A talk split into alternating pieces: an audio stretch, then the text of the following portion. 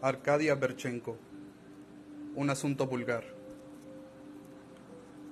La víspera de Navidad. El frío era muy intenso. El viento atacaba furioso las casas y los árboles, y no perdonaba a los transeúntes, que hacían todo lo posible para librar de sus ataques las mejillas, la nariz y la frente. Cuando se cansaba de callejear, se encaramaba sobre los altos edificios, en busca de un campo de acción más despejado, más abierto, y daba rienda suelta a su furia salvaje. Rugía como un león, saltaba de tejado en tejado, se colaba por las chimeneas. El novelista Dohop y el pintor Poltoraquín marchaban por la acera, cubierta de nieve, envueltos en buenos abrigos. Iban a una fiesta infantil que se celebraba aquella noche en casa del editor Sidayev y pensaban con placer en la grata velada que les esperaba en los ricos y tibios salones, ante el árbol de Navidad, rodeados de niños felices, alegres. El frío arreciaba. Es muy difícil escribir cuentos de Navidad, decía Dohop. O hay que desarrollar un asunto vulgar, o pintar una serie de horrores más vulgar aún. De pronto, se detuvo y volvió la cabeza hacia las gradas de una casa de la acera opuesta, medio cubiertas de nieve. Mira, ¿qué es eso? ¿El qué? Ese bulto en las, en, en las gradas, a la derecha, ahí en el fondo. Los dos amigos se acercaron y vieron acurrucado en el rincón a un muchacho. ¿Qué haces ahí? Eh, chico, ¿qué haces ahí a estas horas? El muchacho se removió y surgieron de entre los de entre los andrajos que le cubrían una manecita roja de frío y una cara de ojos brillantes, mojados de lágrimas. Debía de tener ocho o nueve años. Me muero de frío, balbuceó, castañando los dientes. No es extraño, comentó compasivo el pintor. Mira qué miserables harapos. El novelista se inclinó, pensativo, sobre el muchacho. Poltoraquín, preguntó con acento solemne. Esta noche es Nochebuena, ¿no? Sí, Nochebuena. Pues, ¿ya ves? Sí, ya veo. El novelista señaló al chiquillo. ¿Te has hecho cargo? ¿De qué? Qué torpe eres. Este es el niño que se muere de frío. Vaya una noticia.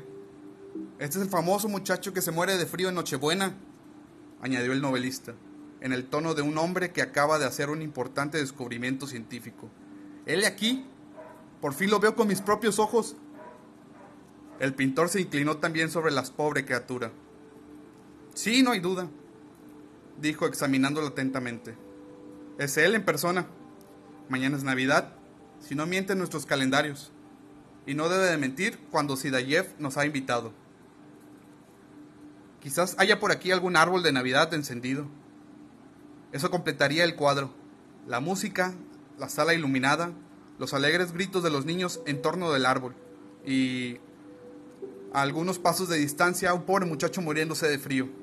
Mira, gritó el pintor, en aquella casa en la de la esquina, en el cuarto piso, la cuarta, la quinta y las sextas ventanas están muy iluminadas. Allí hay seguramente un árbol de Navidad iluminado. Entonces, ¿todo está en regla? ¿Qué? Que parece un cuento de Navidad. Es curioso. He leído y hasta he escrito una porción de cuentos sobre el tradicional muchacho que se muere de frío en Nochebuena, pero no lo había visto nunca. Sí, se abusa un poco de ese asunto. Basta abrir en estos días cualquier periódico para tropezarse con un muchacho helado, protagonista de una narración sentimental. Desde hace algunos años suelen leerse también en estos días sátiras más o menos ingeniosas de tal abuso pero esas sátiras también se han hecho ya vulgares. Ningún escritor que se respete se atreve a servirse, ni en broma ni en serio, del tradicional muchacho. Sí, es verdad. Si contamos en casa de Sidayev que acabamos de ver a un muchacho muriéndose de frío, como en los cuentos de Navidad, no nos creen. Se echan a reír, se burlan de nosotros, se encogen de hombros. No, más vale no contarlo. Un niño que se muere de frío, qué vulgaridad. Es una cosa que no puede tomar en serio ninguna persona dotada de un poco de gusto literario. Figúrate, dijo el novelista, que se encuentran a esta criatura unos obreros, unos hombres toscos e iletrados, que no han leído nunca cuentos de Navidad. Se lo llevan a su casa, le dan de cenar, le iluminan de quizá un arbolito, y mañana se despierta en una cama limpia y caliente, y ve inclinado sobre él a un obrero de hirsuta barba que le sonríe con ternura.